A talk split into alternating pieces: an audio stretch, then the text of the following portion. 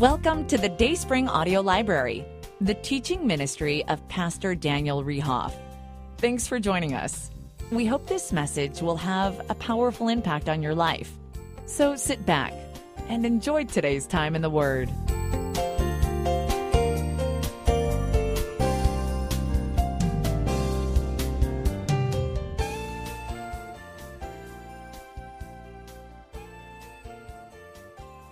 Take your Bible. We're in the study in the book of Acts, and uh, pretty cool study, actually. Uh, we've been going verse by verse through the book of Acts, and um, uh, it, it, it, in case you don't know, in case you haven't been following, there's a podcast available. You can go online, you can watch the live stream on YouTube or on Facebook. And, and if you were to go back, you could actually have a complete study, literally, verse by verse, of the book of Acts. And as you remember, the book of Acts is a, is a documentary of what happened in the first church. Uh, and, and some of the stuff they did was good. Some of the stuff they did wasn't that great. And it just kind of just accounts it. Uh, when Luke wrote this, he just kind of wrote down this is just kind of what happens. And it takes place over many, many years. And, uh, uh, you know, some stuff worked out good and some stuff didn't work out good. You know, I've had people say to me over the years, say, you know, Pastor, you know, if, if, if, if you're doing right, you know, all things always work together for good, you know, and just always, if you're, if you're in God's will, everything will always work out just great. Or, Pastor, you know, I got saved, and the moment I got saved, everything turned around, and there was never any problems. okay, uh, I don't know what planet you're from, uh, but down here on Earth, uh, God never promises, guys. He never promises in the Bible that if you get saved or you're a Christian or if you're doing the right thing, that things are going to work out for good. He just doesn't promise that. The, the reality is this, and, and maybe right this down in your notes because I'm going to come back to this phrase here again, but the Christian life is a battleground. It, it's not a playground. We have this attitude that the Christian life is going to be a playground. And, and I come to church because I want to play, and I come to church because I want to be entertained, and, and I'm at church because the write music, or I'm at church because the church has so many different events. But, but the reality is, is uh, you know, there's going to be times that we're going to see blessings, but there's also times in the Christian life and even in the church that we're going to see disappointments, right? Because we're, we're in a battle. Uh, God, or Jesus referred to us, you know, as being soldiers. Uh, it's not a playground. Uh, yeah, there's a lot of times that there's fun things, but there's a lot of times that there's disappointments, and, and a lot of times that there's loss, and a lot of times that there's hard times going on. So, you know, be careful, church. Be careful if you're ever going through a trial or going through a hard time. You know, don't, don't ever say to yourself, well, I'm going through a hard time. It must be because I'm being bad. Maybe. Yeah, maybe. Or maybe because you're being good and God's allowing you to go through something, okay? Or you look at someone else, well, they're going through a hard time. Boy, they must really be sinners.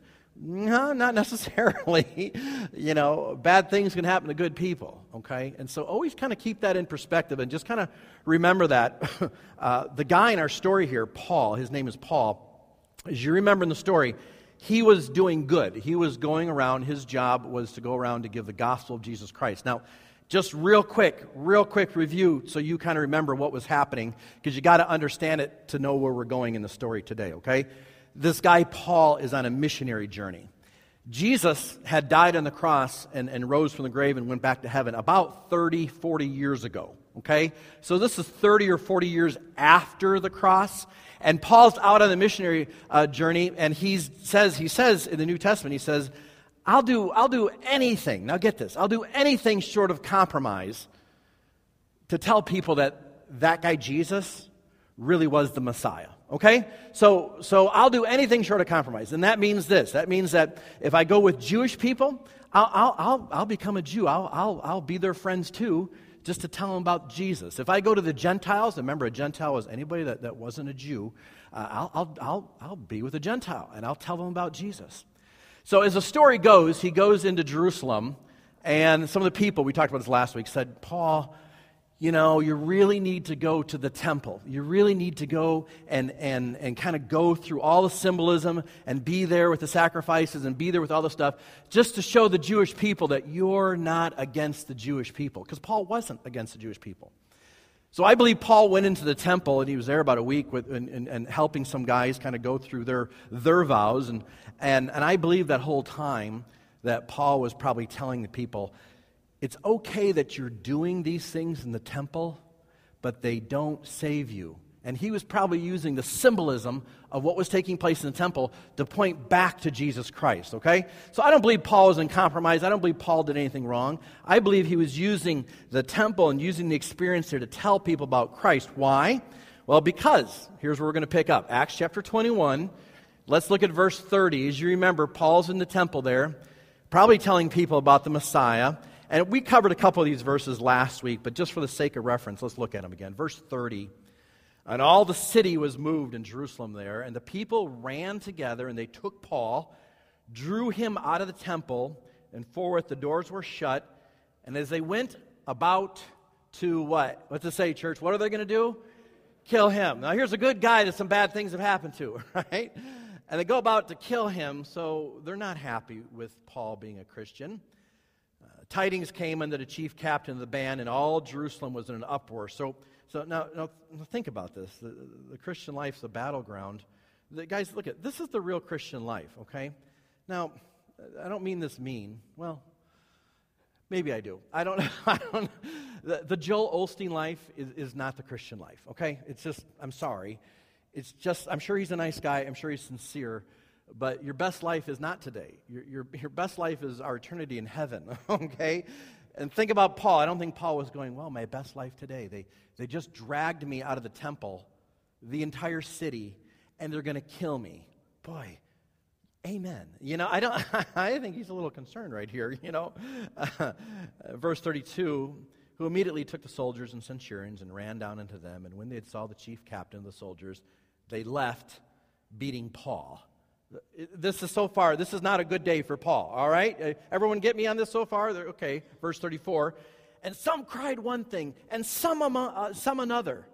It kind of sounds like a riot going on, doesn't it? And we've unfortunately heard of riots in our community, right? Half the people are yelling this, half the people are yelling that.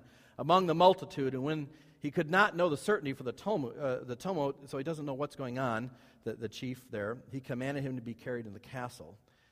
And he says to him in verse 38, now this is interesting, the, the, the chief like soldier says this, and, and they basically, he has him confused for someone else. Art thou not that Egyptian which before these days made an uproar and led out in the wilderness 4,000 men that were murderers? Paul's probably sitting there going, No, you, you got me for the wrong guy. Verse 39. But Paul said, No, I'm a man which a Jew of Tarsus, the city of Cilicia, a citizen of no mean city or, or not an insignificant city. And I beseech the people, suffer me to speak unto the people. You got the wrong guy. Verse 40. And when he had given him license, Paul stood on the stairs and beckoned with the hand of the people. So the, the captain of the army says, Okay, go ahead. Why don't you stand there and why don't you talk to the people? And when he was made there great silence, he spake into the Hebrew tongue, saying, So he spoke in their language. Now, chapter 22, here we go.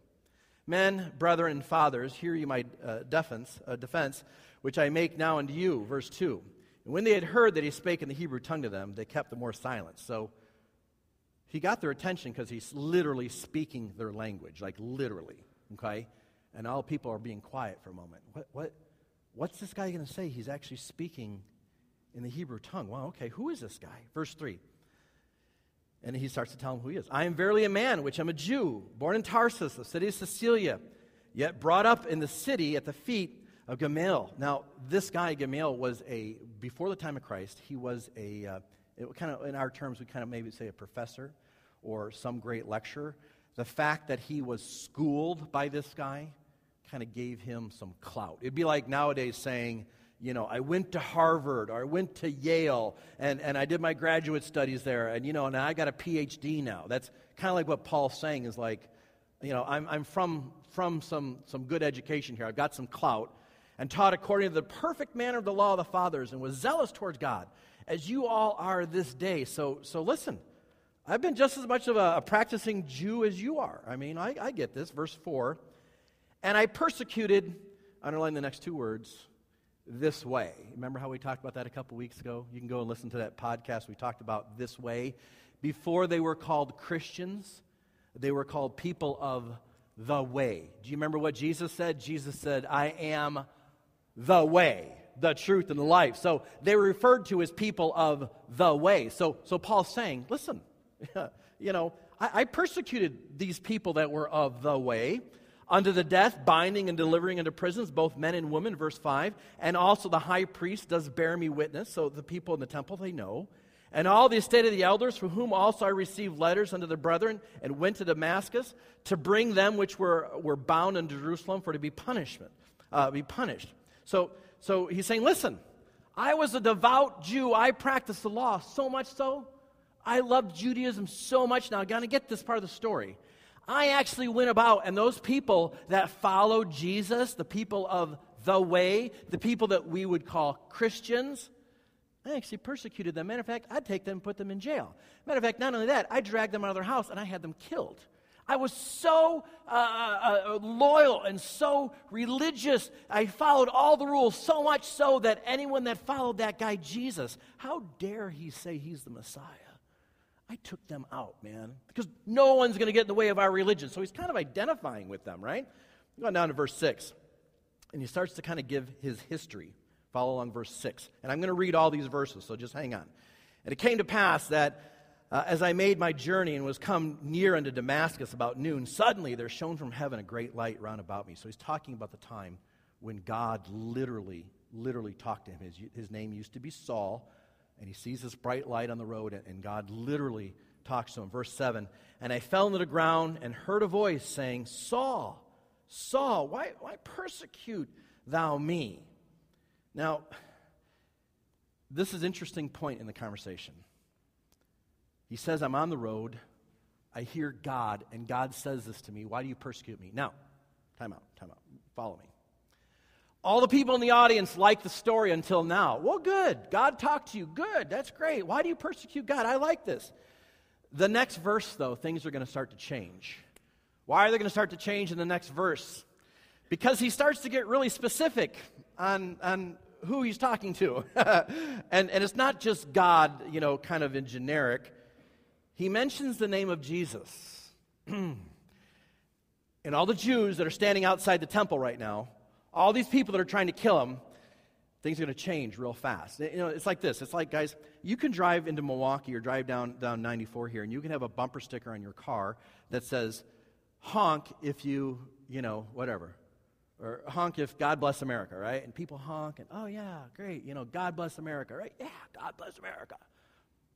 If you put a bumper sticker in your car that says, honk, Jesus is the only way, you better fear for your life. You're going to get run off the road here, right? You can say, God bless America, but don't say Jesus is the only way.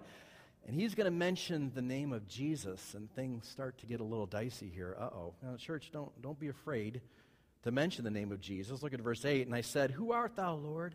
And he said unto me, I am Jesus of Nazareth, whom thou persecutes. You just told us that God spoke to you, and his name was Jesus? The, the Jesus we put on the cross 30 some years ago? You're saying that he's God. Yep, I am. Okay, verse 9. and they that were with me saw indeed the light and were afraid, but they heard not the voice of him that spake to me. And I said, What shall I do, Lord? And the Lord said unto me, Rise, go to Damascus, and there shall be told of thee all things which are appointed for thee to do. Verse 11. And what I could not see for the glory of that light, being led by the hand of them that were with me, I came into Damascus. And one, one guy, his name was Ananias, a devout man according to the law, having a good report of all the Jews which dwelt there, came unto me and stood and said, Brother Saul, receive thy sight. In the same hour I looked up upon him, and he said, The God of our fathers has chosen thee, that thou shouldst know his will, and see that the just one, and should hear the voice of his mouth. Verse 15. And thou shalt be his witness unto all the men of what thou hast seen and heard. Verse 16. And now why tarriest thou? Arise and be baptized and, and wash away thy sins, calling on the name of the Lord. You, Paul, come on. You got saved. You, you believe that Jesus is the, is the Savior. Come on, be baptized. Show the world that you're a Christian. Come on, stand up for who you are. Verse 17. And it came to pass that when I was come again to Jerusalem, even while I prayed in the temple, I was in a trance and, and, saw, uh, and saw him saying unto me, Make haste and get thee quickly out of Jerusalem, for they will not receive thy testimony concerning me. Verse 19. And I said, Lord, they know that I am prison and beat in every synagogue them that believed on thee. God, don't you know what I've done? Don't, don't you know who I am? the people that followed you I put them in prison and I beat them and I killed them. Don't, don't you know who I am? Verse 20. When the blood of the martyr Stephen was shed, remember the guy Stephen? They, they were throwing rocks at this guy and they killed him. I also was standing by and consenting unto his death. Matter of fact, and, and kept the raiment of them that slew him. I was holding the coats of the people that were killing him. Verse 21 And he said unto me, Depart, for I will send thee far hence unto the Gentiles. So he's giving the testimony of his life. And, and we look at this, this testimony. Paul, a, a zealous person, a Jewish person, a lost man, he hated Christianity. He was such a devout Jew. He was dedicated to the Jewish law. How could Jesus possibly be the Messiah? He had actually been responsible for dragging Christians out of their houses, for having Christians put to death, and, and he's telling them, This was my life. You know, I, guys, I don't know. Let's pause about that for a moment. Do, do you think Paul ever really got over the fact? I don't know. That, that he lived such a wretched life. Now, now think. He dressed right. He looked right. He was educated right. He checked off all the rules. I am doing all the rules. And anybody here that is against the rules and for that guy Jesus, I'm going to have them killed because I like the rules so much. I'm checking them all off. I'm a good Jew. But do you think you could ever get over the fact that you persecuted people and you had people killed and you threw people in prison? I mean, do you think, do you think Paul just woke up one day and just got and got over it? It's like, oh, it's no big deal. I used to kill people. Eh, I'm a murderer. I don't think he ever got over this, guys. I think this was a really heavy thing. And, and I think, you know, the, the testimony of this, that, that God used Paul, is more dramatic than sometimes we, we think about. Think about this just for a moment. You may have someone that walks into our church, and, and we have an addiction recovery program one of my favorite ministries here at this church, our Friday night group that we get together. And we'll have people come into our program, and, and some of them been strung out in drugs, or some of them uh, alcoholics, some of them used a lot, some of them abused a lot. And, and they'll get saved, and, and weeks, months, years later, they'll come and they'll give a testimony. They'll stand in front of people and give a testimony. Hey, God changed me from this. God, God saved me and has given me a new life. And I used to be, you know, a heroin addict, or I used to be an alcoholic, or I used to be a prostitute, or I used to be, I used to do all these drugs. I used to be a really bad, vile person. But now I'm not. I, I, used to be like that, but I'm not like that anymore. And we sit there and we all say, Amen, praise God. You know, what a great testimony. And guys, now think about this just for a moment. Here, Paul is giving his testimony. I used to kill people. Now, we've never had someone come up in our church and say that. you know, hey, I just want to let you know I used to be a mass murderer and I'm here today. You know, I've never had that happen. But he's saying, look, I used to beat people up. I used to kill people. I used to throw Christians in jail. We've never had a testimony like that in our church. This is a dramatic testimony. And he's saying, I used to be like that, but I'm not anymore. I mean, that used to be the guy I was, but, but I used to be a, a hater of Christ. I've never had someone give, up, give a testimony that they hated Christ. And, and just, church, just imagine for a moment the depth of his sin and his error. I mean, could you just imagine him giving this testimony? And just, I used to, I used to kill people. Later on, take, take your Bible. If you got your verse sheet, the verses are there. Look at 1 Timothy chapter 1, verse 12. Paul, the same guy, Paul, is writing a letter to a pastor, and he says this in 1 Timothy 1.12. And I thank Christ Jesus our Lord who hath enabled me, for that he counted me faithful, putting me in the ministry, who was before a blasphemer. So this was my testimony. I used to be a bla- I used to make fun of this, and a persecutor, and injurious. But I obtained mercy because I did it ignorantly in unbelief, verse 14. And the grace of our Lord was exceedingly abundant with faith and love which is in Christ Jesus. This is the faithful saying and worthy of all acceptation. Listen to what I'm saying. He's saying, accept what I'm saying that Christ Jesus came into the world to save sinners. Now, take your pen and underline these next five words. So, Christ Jesus, see, Christ Jesus came into the world to save sinners. Here we go. Ready? Of whom I am chief. Church, do you notice what he didn't say? He didn't say, of whom I was chief. He's, he's literally saying, present tense, I am still the chiefest of sinners. uh, you know, you may think that I'm good, but I, I, am the worst of the worst, guys. I'm terrible. Look at the next verse. Howbeit for this cause I obtain mercy, that in, in, in, in me first Jesus Christ might show forth all long suffering. Take your pen and underline these next three words. For a pattern. Underline those words. For a pattern. To them which should thereafter believe on him to life everlasting. He's saying, listen, Christ saved me. He's saying, for a pattern. What's he saying?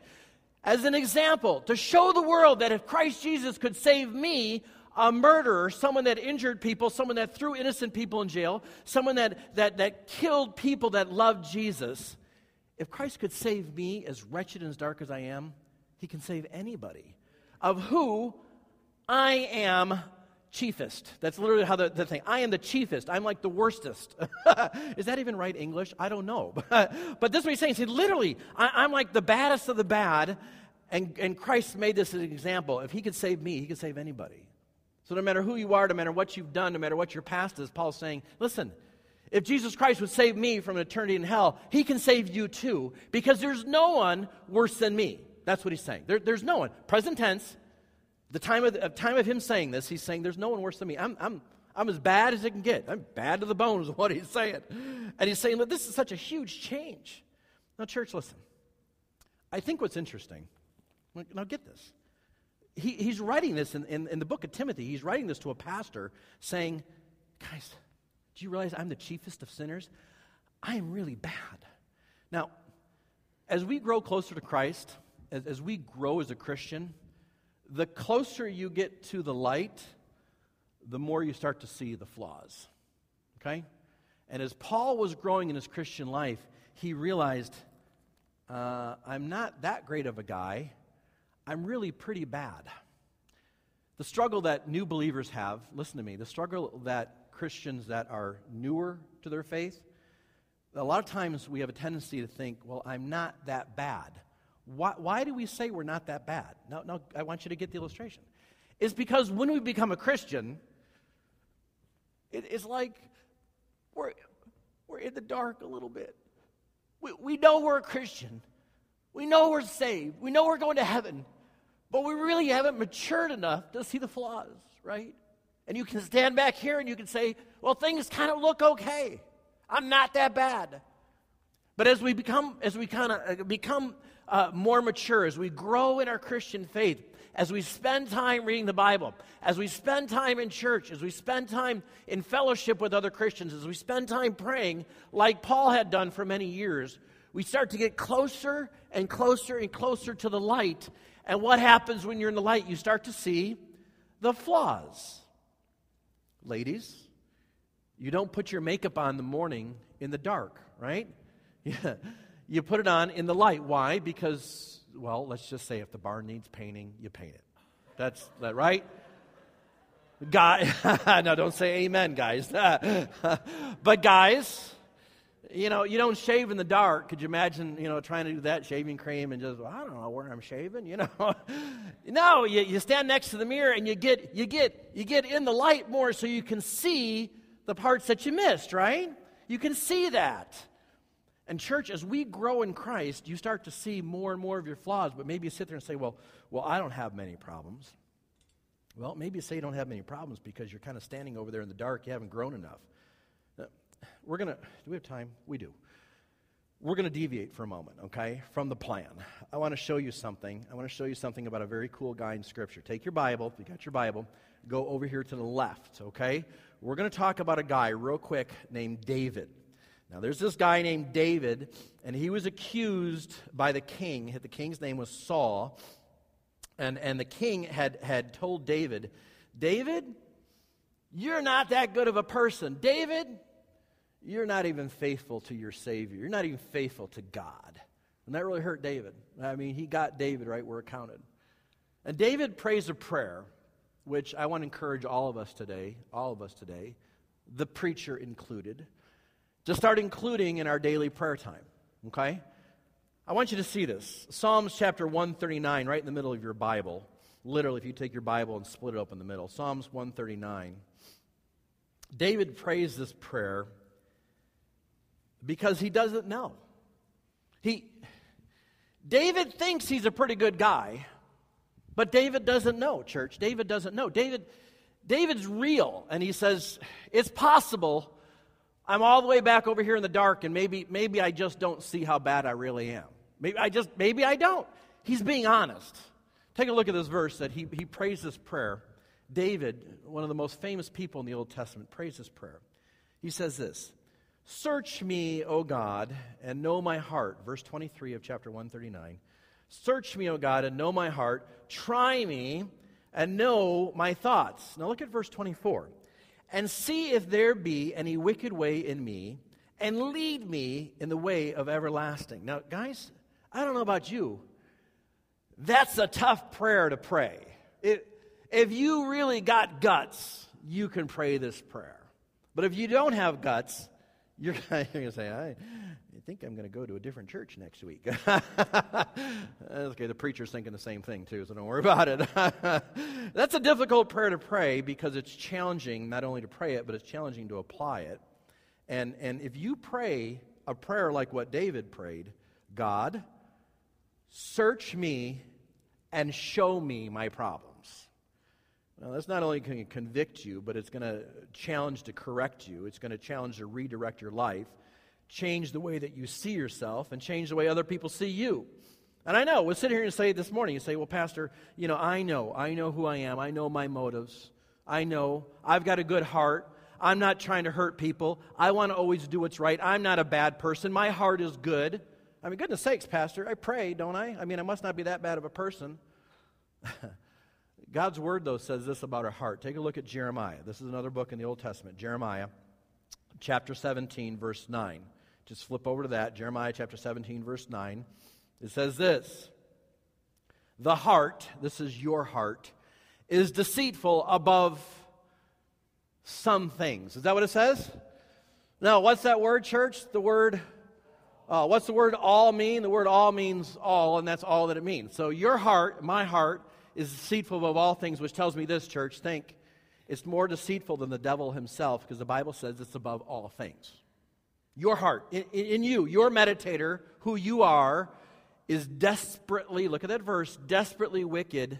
Who can know it? I've had people say to me, say, Pastor, oh, but I know my heart. I'm a good person.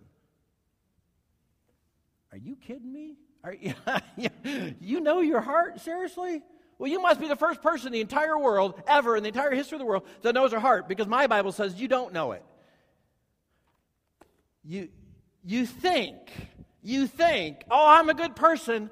You know, I'm not that bad. I'm praying. I'm in church, aren't I? But you don't know because your heart is desperately wicked. It's deceitful. You're not in the light. You can't even see how bad it is sit there and say, well, I, you know, I struggle at work, or I struggle in a marriage, or I struggle in relationships, or I struggle in my Christian walk, but I'm not that bad of a person. Well, hold on a second. Just time out. And it's easy to pretend that we all kind of have a good heart, you know, but the Bible says it's desperately wicked.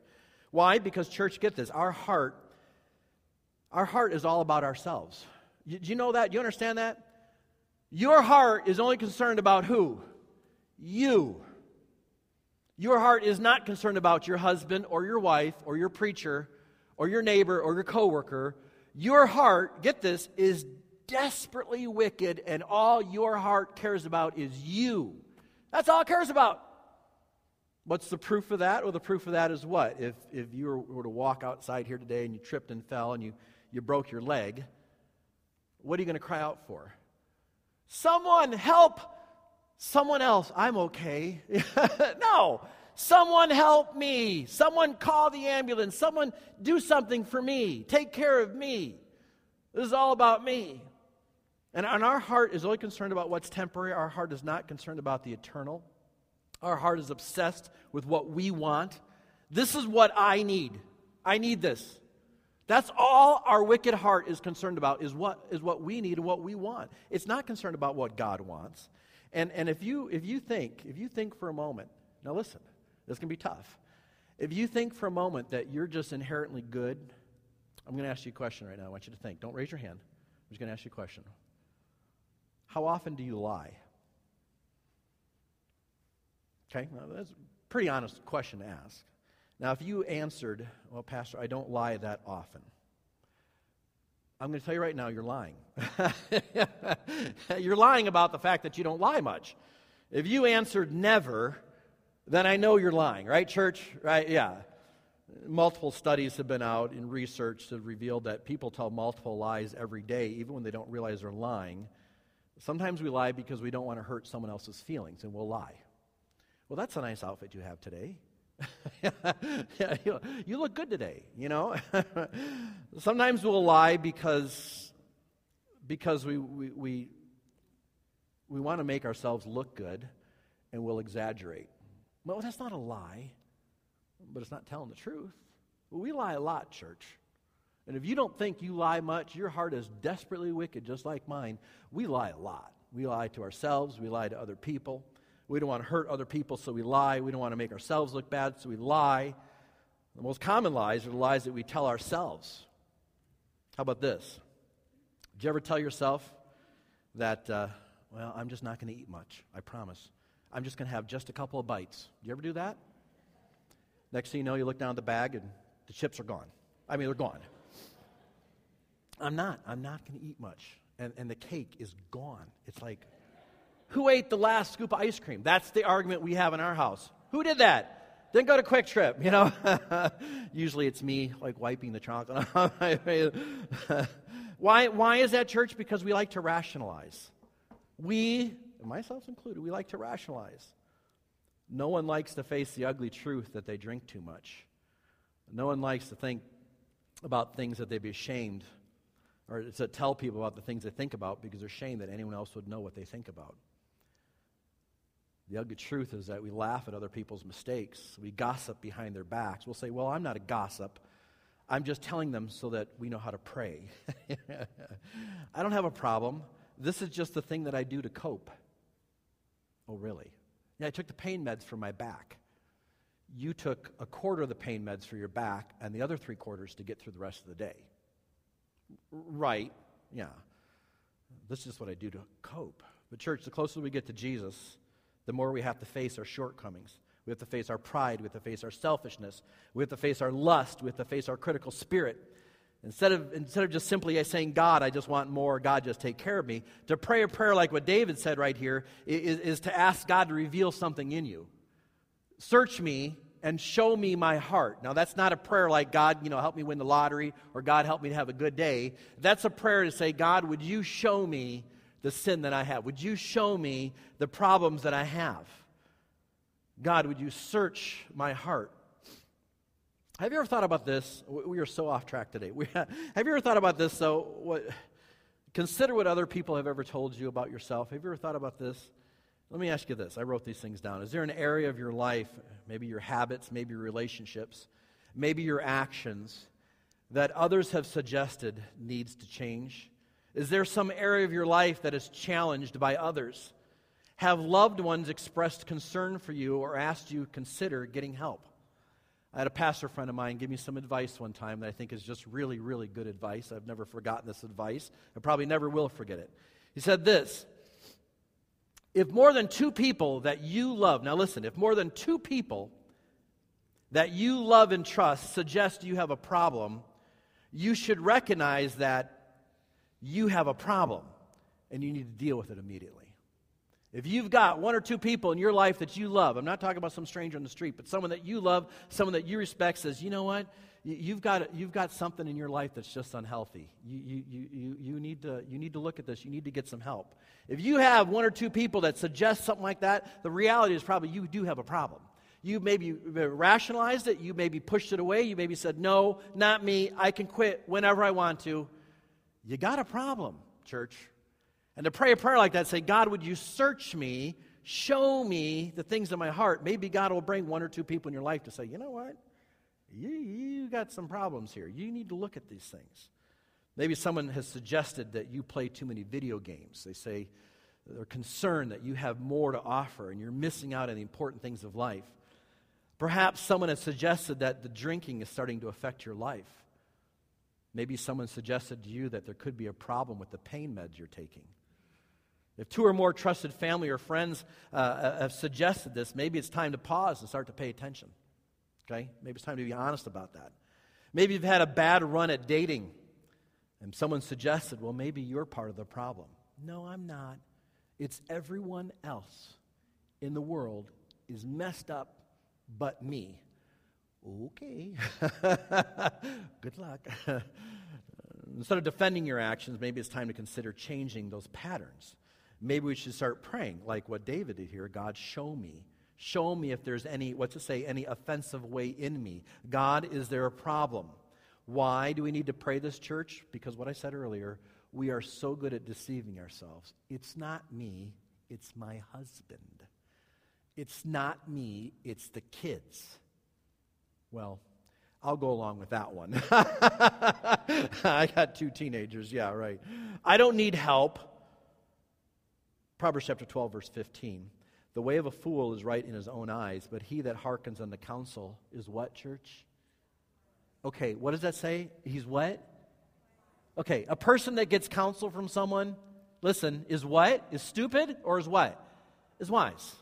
A fool, a fool says, I'm okay, it's not me. But a wise person says, I need to get some counsel on this. I've had one or two people come to me and say, There's a problem with something. You need to get some help. Then do it. The Bible says you're wise if you do that. If you ignore it, you're a fool. Why? Because we, we need God's help sometimes look in the mirror because we're deceived by it. Take a look at Psalms 36 2, the same thing that David said, the same guy. He says, He that flatters himself in his own eyes until his iniquity be found to be hateful, the words of his mouth are iniquity and deceit. He hath left off to be wise and do good. He, he looks in the mirror and he can't even see there's a problem. He's looking in the mirror and says, Yep, looks great. no, it doesn't look great. It's desperately wicked. There are some problems in your life. There are some problems in your relationships. There's problems in your attitude. Church, God's given us a community of believers and, and, and, and, a time to get together in church and a time to pray and, and different programs to be together. If God's working in your life, if God's challenged you on something, if you've had one or two people in your life say, Would you stop what you're doing? You need to get help and figure out a way to stop what you're doing because you've done a great job of rationalizing it and deceiving yourself, just like I do. We all do this. This is a great prayer, church. I challenge all of us to pray it. God, search me and show me. If there's any wicked way, if there's any racism in me, if there's any bad attitude, if there's, if there's anything in, in, in my heart that's just awful, instead of rationalizing it and, and just kind of moving on, we start to deal with it. I wrote down a couple things here. There's nothing wrong with looking at porn, everyone does it. Besides, I could be doing much worse. I'm not hurting anyone. Y- you've just rationalized it, haven't you? Well, I don't have a temper problem. I wouldn't yell at you if you didn't do what you do. It's not my fault you make me so mad. my drinking's not a problem. I just have a few beers to help me unwind. It's not like I'm chugging whiskey or something. Come on. I'm not gossiping. I can't help it that people tell me these things. They just tell me these things. I'm just passing along information that's likely true. Besides, it helps others to know how to pray. Oh, really? My gambling's not a problem. No, it's not a problem. It's just entertainment. I can stop at any time. How about this one? I'm not selfish. I just like nice things. I've worked hard my whole life. I deserve a few good things in my life. Search me, O oh God, and see in my heart if there's anything that's offensive. And the church got very, very quiet. hey, I, I totally sidetracked, okay? Take it from God. I totally sidetracked. Can we finish, go back and finish this chapter? Because I'm kind of one of those guys that just has to finish something like that. It's like the checklist type of thing. Let's go back and finish chapter 22. Can we do that? And, and what we have right there, if that stepped on our toes, then it stepped on our toes, mine included. Verse 22 of chapter 22. Let's finish this chapter, church, so we can go. And they gave him audience unto his word, and then lifted up their voices and said, Away with such a fellow from the earth, for it's not fit that he should live. he was okay until he mentioned the name of Jesus, right? Verse 23. And as they cried out and cast off their clothes and threw dust in the air, I think they were mad. They rip off their clothes and throwing dirt in the air. All right, verse 24. The chief captain commanded him to be brought into the castle and bade that he should be examined by scourging, that he might know, therefore, uh, therefore they that cried against him. Verse 25. And as they uh, bound him with, with thongs or straps, Paul said unto the centurion that stood by, uh, I got a question. Is it lawful for you to scourge a man that's a Roman and uncondemned? Paul may be courageous, church, but he's not stupid. So just so you know, Roman law was that you can't, you can't beat or, or uh, accuse a Roman outside of court. Okay? So you had to go through the due process of the law. So Paul says, Excuse me, I'm a Roman. Uh, are you supposed to be doing this to me? I mean, he's not dumb, right? if you don't have to get martyred, then don't be martyred. Verse 26 And when the centurion heard that, he went and told the chief captain, saying, Oh boy, take heed what thou dost, for this man's a Roman. Uh oh, we got a problem on our hands. Verse 27 then the chief captain came and said unto him, Tell me, art thou a Roman? And he said, Yep, I sure am.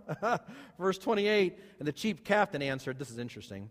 With a great sum obtained I this freedom. So I bought my Roman citizenship. And Paul said, Yeah, but I was freeborn, or my parents are Roman. So I'm, I'm, not a, I'm not a paid, I didn't pay to become a citizen. I literally was born a citizen. Now, this is a big deal, verse 29.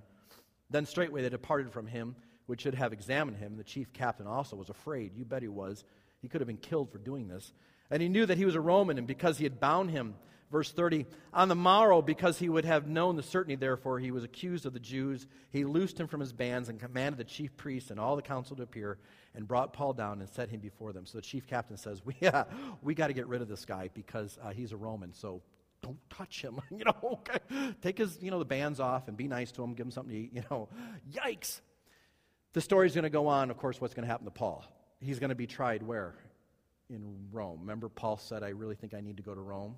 Yeah, and God said, Okay, I'll get you there. This wasn't the way I was thinking. Look at 1 Corinthians chapter 16, verse 9.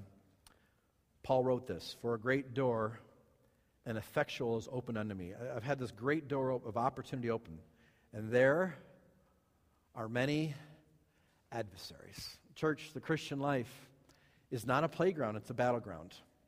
You may have a great door opened up to you in your ministry. Our church is a great door opened up to us in our ministry, but what, what comes along with a great opportunity? A lot of adversaries. Right? It happened to Paul. Well, I'm just so shocked. Don't be shocked. Paul had, ad, Paul had people, they're, they're trying to kill him. Don't be shocked. This is going to happen, church. God's given Dayspring great opportunities. With that comes many adversaries. There's always going to be problems. Why? Because you're doing the things right. You're, you're in a battlefield. You're not on a playground. And what do we do, church? We, we keep going. And we pray the prayer that David prayed God, search me. And if there's anything offensive, something that I shouldn't be doing, would you just show me? Because I want to be more like you, okay? I want to be honest. I want to fix the problem. Church, you ever pray that? God, can we just fix, can you help me fix the problem? And you do that, and you see how God answers your prayer. That, my friends, search me and, and know my heart.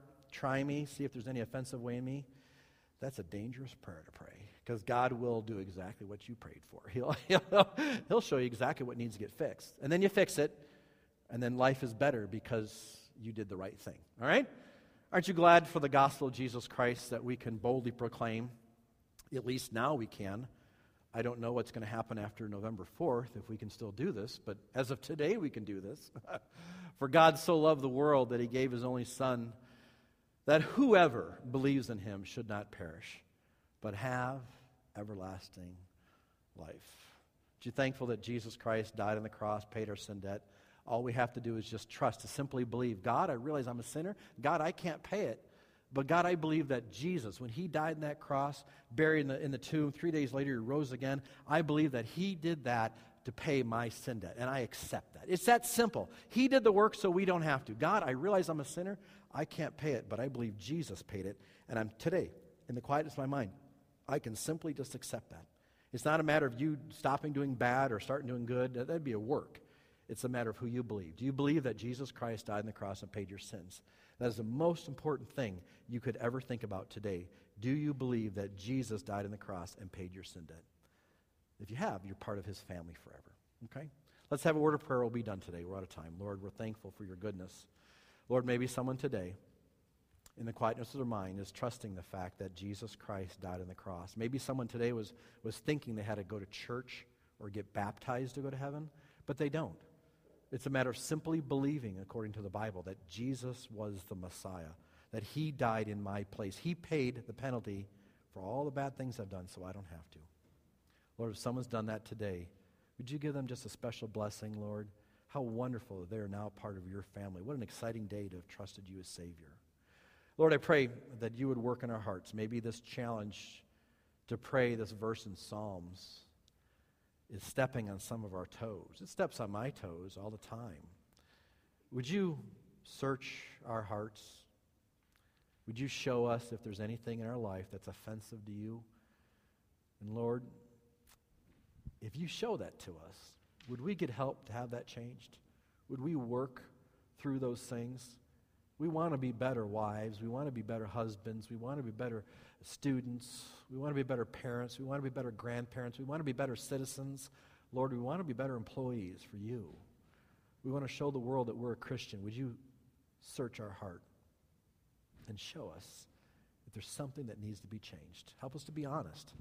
and not to rationalize it away. In your name we pray. Amen.